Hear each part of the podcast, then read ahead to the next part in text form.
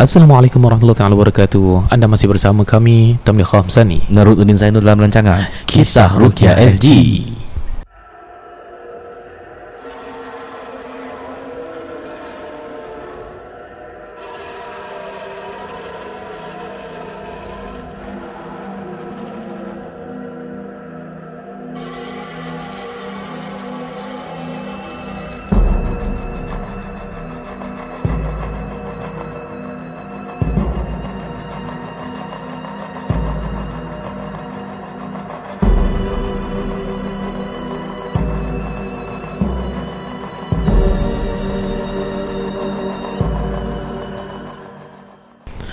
Alhamdulillah para pendengar KRG Saya dah lama tak start podcast ni. Agak awkward sikit tadi start Selalu Zarud yang start. Apa pun kita nak cakap Thank you so much Kerana masih bersama-sama kami Sampailah ke hari ini. It means a lot. Uh, Kerana perjuangan ni Kalau seorang a bit krik-krik lah.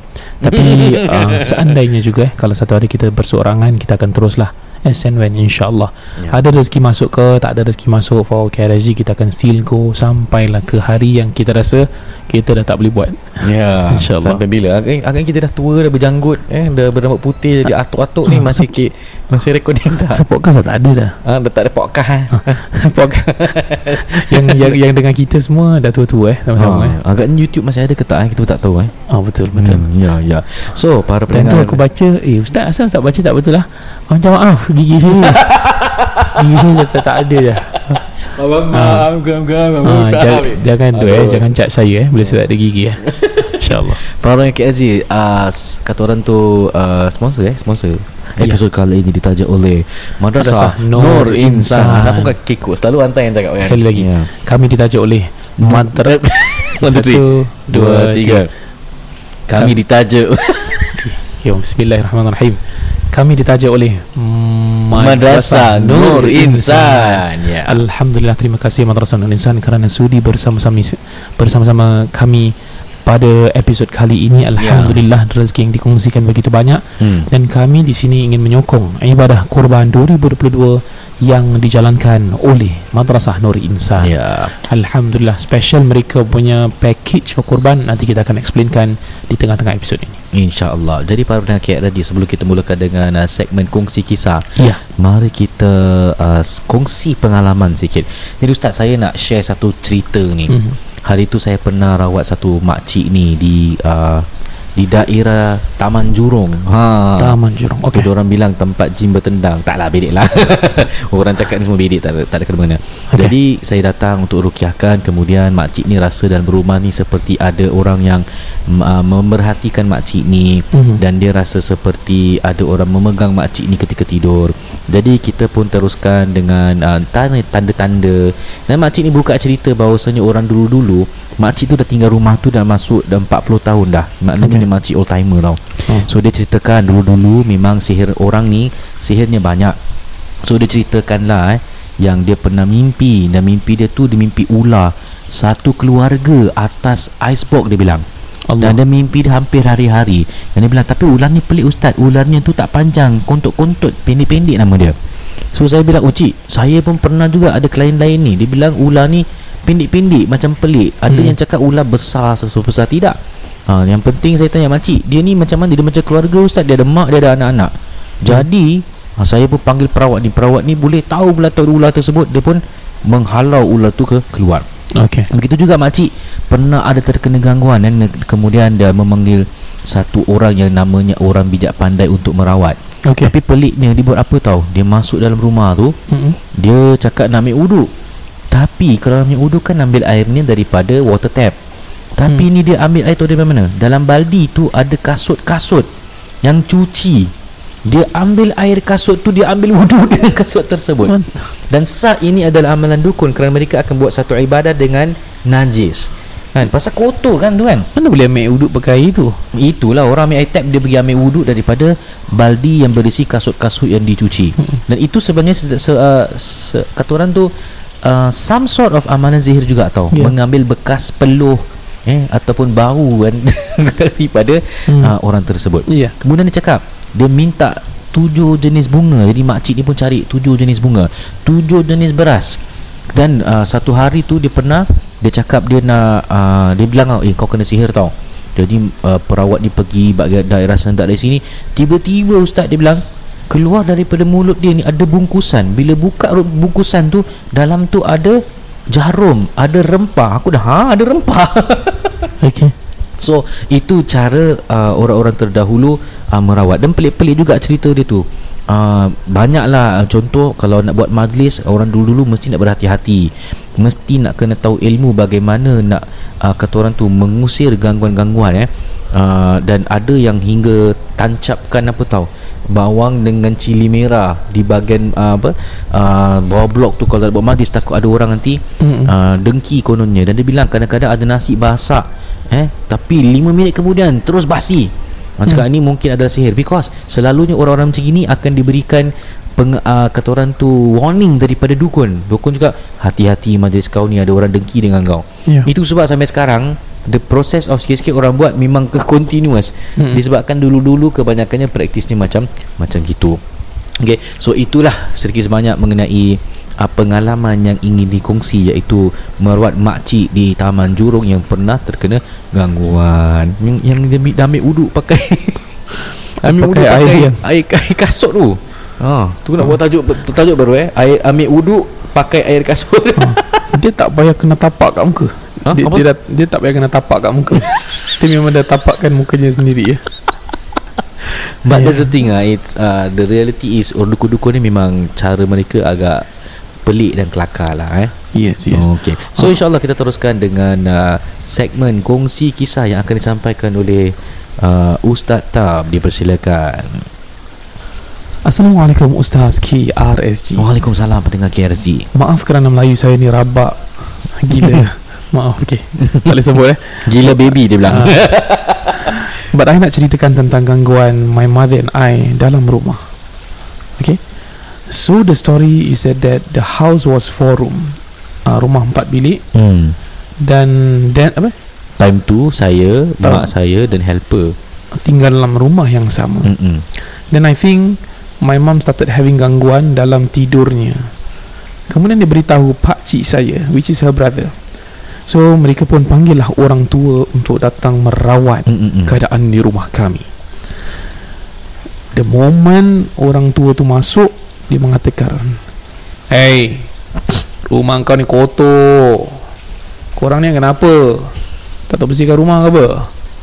Itu saya tambah eh. Ha, cuma cakap rumah tu kotor. Hmm. So both me and my mom was stunned. Kami terperanjat. Dah kenapa orang tua ni? He walk around the house and then when he came back pada hall rumah eh di ruangan ruangan tamu di rumah tu kemudian dia duduk di sofa. Kemudian dia katakan eh ah, dia, dia, dia katakan Rumah ni ada jin. Yes. Dan ada sekeluarga jin yang dah lama di sini. ah, kau? Okay, ni aku tambah-tambah. kemudian I learn from your podcast lah. Actually it's a red flag but at that time we we didn't know hmm. Because I think belum dapat belajar betul-betul tentang rukyah Yalah. Dan Ustaz, can you believe he took out his hand?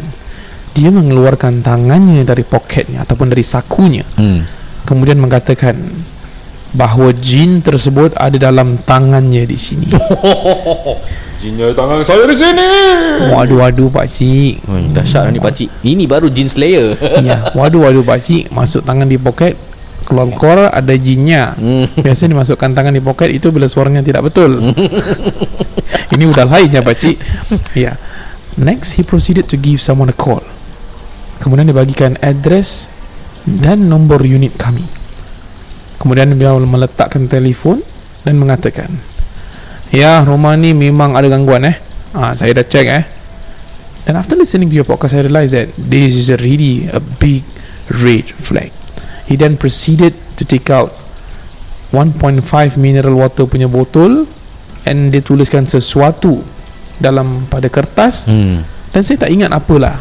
Cuma dia, dia katakan nama-nama Allah. Kemudian dia bacakan doa dan tiup. Oh, itu nak keluarkan kahak salah. Tui. Eh, sorry. Then he put inside the bottle. hmm. He told us to spray the house at maghrib time dan saya rasa dia suruh kita spray itu selama tujuh hari hmm. tujuh malam Ya. Ya Ke- kemudian spray hanya pada hujung rumah dan atasan rumah Hmm. Fast forward Ibu saya masih terkena gangguan Kemudian kami mendapatkan konsultasi Ustaz Dan Started playing Quran in the house at night Alhamdulillah It stopped for her And also we moved out from the house So Ustaz Sebenarnya saya ada soalan Kalau you tak mind untuk saya tanya Which part of rawatan is syar'i? Now that I know there are certain red flags of the rawatan Should I taubat? Patutkah saya bertaubat kepada Allah Subhanahu Wa Taala? Uh, kemudian macam mana nak taubat? And thank you so much kerana membacakan cerita saya dan dapat sharekan dalam podcast dan I really appreciate your podcast dan insya-Allah continue to support. Masya Allah, Masya tabarakallah. cantik. Ya, terima kasih kepada pengirim ni eh yang bawakan cerita yang agak interesting. Jin kat tangan eh. Dia soalan dia yang pertama which part yang syar'i? Syar'inya saya nak tanya dia baca Quran tak? Ke dia cakap main nampak ada hantu kat dalam tangan dia keluarkan let, uh, apa paper tulis tulis nama Allah letak dalam air kemudian suruh minum. Okay this way uh, tak silap saya pernah saya baca penerangan Syekh Wahid Abdul Salam Bali dalam kitab uh, Wiqayatul Insan dia bilang antara cara yang kurang tepat ni adalah cara-cara yang tulis-tulis pakai pen ink. Lepas tu kau tulis dalam paper kau letak dalam botol kemudian kau spray. Okay, Ya. yang diajarkan syariat ini selalu dibacakan. Dan Ibn Taymiyah pernah sebut lah kalau kita guna tinta za'faran tulis ayat dalam air bukan dalam paper. Mhm. dan ada juga orang-orang yang yang banyak klien kita ustaz eh. Dalam minyak wangi tu ada paper ada wafak. Ah so ni dah namanya rojak. Okay Mhm. ada nama Allah ada ayat Quran tapi caranya cara yang rojak dan cara yang pelik yang Ya. uh, wafak tulisan wafak uh, ataupun mantra-mantra ataupun Hmm. apa nombor-nombor simbol-simbol yang tidak diketahui ataupun nombor-nombor bahasa abjad bahasa Arab hmm. uh, ataupun abjad eh dalam bahasa Arab tu dituliskan kemudian uh, itu bahayalah lagi-lagi nama macam 492 semua nama-nama setan be careful Kan actually re- refers to nama setan kan in a Yes. simplistic form ya. kemudian dalam air tu nanti you nampaklah paper tu uh, dan Hmm. selain daripada dispraykan ada yang disuruh minum Hmm. uh, meripik ah takkan you nak minum bekas ink kan logically benda yang ink tu you takkan minum It's, it's poisonous lah actually kan. It's yeah, not good so- for you. Betul So Hmm. there's a bit weird The moment you nampak orang buat-buat gitu Tak mau cakap banyak Bagi saya letak luar rumah Ataupun buang kat tong sampah Settle Yeah. You tak mau amalkan You tak mau minum Tapi kalau you dah terminum You dah terspray Taubat tu maksudnya apa? Dengan beristighfar Astaghfirullahalazim. Yeah. Astaghfirullahalazim. Antara yang paling baik Astaghfirullahalazim Wa atubu ilaik Seratus kali pun ada Amalan tu. Uh, Kemudian Solat sunat taubat. Tapi kalau Pada ketika itu You tidak tahu Dimaafkan. Yeah. ha, You betul tak tahu benda dulu. Bila you tak ada ilmu yang Allah tidak meng, tidak menghukum you. The moment you tahu Tetapi you masih buat. Contoh you dah dengar KRSG Hmm. Tapi you masih nak amalkan benda-benda khurafat That one you jawab dengan Allah lah. Hmm. Yes Okay. So itulah sedikit sebanyak mengenai uh, kata orang tu bedah siasat eh di bank mengenai kisah-kisah yang telah disampaikan. hmm. Okey, sekarang ini sebelum kita teruskan dengan kongsi kisah yang kedua dipersilakan ustaz.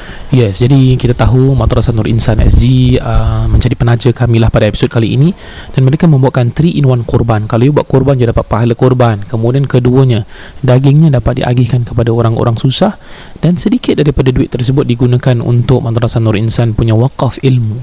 Kelas secara percuma iaitu kelas-kelas fardu ain eh specifically fardu ain secara percuma dan di antaranya kambing-kambing yang dijualkan di Medan, Makkah, di Bangladesh, Uganda, Wakanda, tak tak tak Uganda. Uganda eh. Kemudian Kenya, Palestine, Malawi, Mozambik, uh, Rohingya dan Uyghur. Cambodia pun ada juga eh. Jadi you boleh check lah kalau you rasa you nak berikan you boleh tengok. Kemudian lembu ada di India West Bengal, uh, ada juga di Afghan, ada juga di Rohingya. They have trusted suppliers dan mereka dah buat benda ni lama. Kalau ada rezeki saya betul-betul memohon kepada para pendengar KRZ kalau tak keberatan buatlah ibadah kurban. Kambing pun tak apa, tak semestinya lembu. Boleh? Dan di antara amal ibadah yang terbaik ialah membuat ibadah kurban di hari raya kurban. Itu memang confirm. Ha, dan di antaranya jangan lupa takbir lah. Kalau yang dapat pergi masjid takbir di rumah pun boleh takbir juga. Ya. Anda cuma nak tambah ada pandangan ulama mengatakan kalau anda mampu memang hukumnya sunnah yang sangat-sangat dituntut untuk melaksanakan korban ya. Is it muakkad ah? Sunnatun muakkadatun ya. Okey. So para pendengar RZ demikianlah uh, advert sekejap jadi kita teruskan dengan kongsi kisah yang kedua ni panjang sikit so bear with me eh. Ya. Okey, Assalamualaikum Ustaz KRZ Waalaikumsalam pendengar KRZ Salam.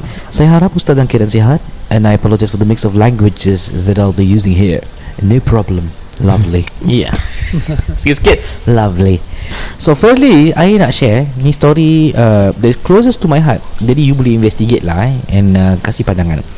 Saya dan family Sudah kehilangan abang saya. Innalillahi wa inna ilaihi. Apa yang kita rasa is Dia disihir. Tapi saya tak pastilah eh. I know that we should not assume But the chances is there Based on the things Yang you cakap dalam your podcast Firstly before this My brother ni Orang ni very positive eh, Very kind And uh, tak pernah give up lah Tak senang-senang nak give up. Kalau uh, Tentang perkara-perkara penting And dia ni bukan pemarah pun Ustaz. Orang yang sangat baik Ustaz. Tapi sebelum dia pergi Alamak Ustaz Perangai dia totally change 180 degrees. So ini summary dia. But not so summary of the story lah eh. Pertama Dia ni dah kahwin And they were happily married. Tapi after 1-2 years before dia meninggal Dia dan wife dia macam tak boleh pandang each other lah Ustaz Hmm. Asal dia balik rumah dia je Dia akan rasa panas. And tak suka duduk rumah tu. But bila tak jumpa Both of them rindu each other Just bila jumpa Ada je hal. Okay ni tanda-tanda gangguan ni. Eh, Bila dah berpisah Rindu. Bila bertemu uh, Bila berpisah Rindu. Bila bertemu menyampah. Okay boleh jadi Boleh jadi eh Faham Yang faham kedua Like within a few weeks or months I, I tak sure eh. Tapi tiba-tiba dia insomnia Ustaz. Dan dia tak boleh tidur lah sih So kita ingat maybe dia hallu- hallucinating lah kan. Allah uh, And uh, dia complain lah. Dia ada dengar suara-suara lah Macam bisik-bisik kat dia Nak suruh bunuh diri. Eh, Ini macam signs of mental illness eh. One of the signs if you Tak boleh tidur malam for several nights eh Itu je dah boleh uh, show mental Mental uh, illnesses. Yes correct. Jadi and, um, Yang bisik-bisik kat dia Untuk bunuh diri. Okay. Tapi sayang ustaz Dia buat gitulah ustaz. Dia mengambil nyawanya sendiri. Dia Mhm. makan panadol Tapi dia OD Overdose Jadi isteri dia pun terkejut eh. And then Dia termasuk uh, Dimasukkan dalam hospital. Itu first incident. Tapi doktor Tak cakap bilang Dia, dia depressed or what kan. Tapi manage to find lah Actually apa yang berlaku kepada dia. Mhm, mhm. uh, Untuk pengetahuan ustaz Dia dalam uh, Khidmat negara lah gitu eh? Allah. Okay. Dan we got to know He kenal-kenal with this lady lah. And sejak dia kenal dengan ni perempuan Dia dah berubah Ustaz. Dia benci sangat dengan isteri dia And then ada ada time bila dia macam try to tak nak continue dengan this lady Mhm. and try to fix the marriage, suddenly dia dengan wife dia gaduh besar. Allah Eh, on small things for example. Contoh, tak pakai t-shirt bila nak tidur, tu pun boleh perang besar Ustaz. Oi. Something meripik pun boleh gaduh berhari-hari pula tu Ustaz. Mhm. Then this lady pula will keep pestering my brother And if my brother tak layan Standby lah Dia dengan wife dia confirm gaduh besar Or he will start hearing things again Allah Second incident. Dia he was found that Di dalam kereta ni ada uh, Termasuk with carbon dioxide Yang uh, cause Daripada bakar cakul.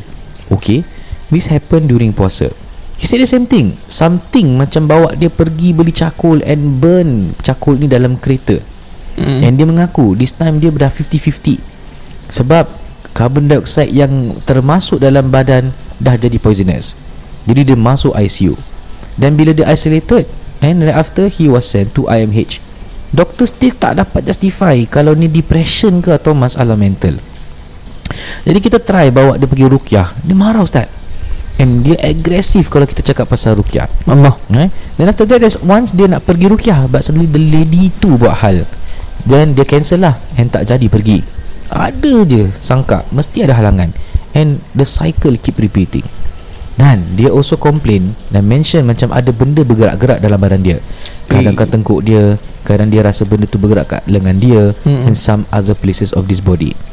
The last one was bila dia meninggal. I'm not sure lah disebabkan accident atau apa But dia meninggal due to basically he terbakar kat dalam kereta dan trap inside. Okay. Eh sabar. Tadi tadi aku baca lain eh. Okay. During that thing happen kan I don't Hmm. know eh kuasa Allah eh Hujan selebat-selebatnya lah.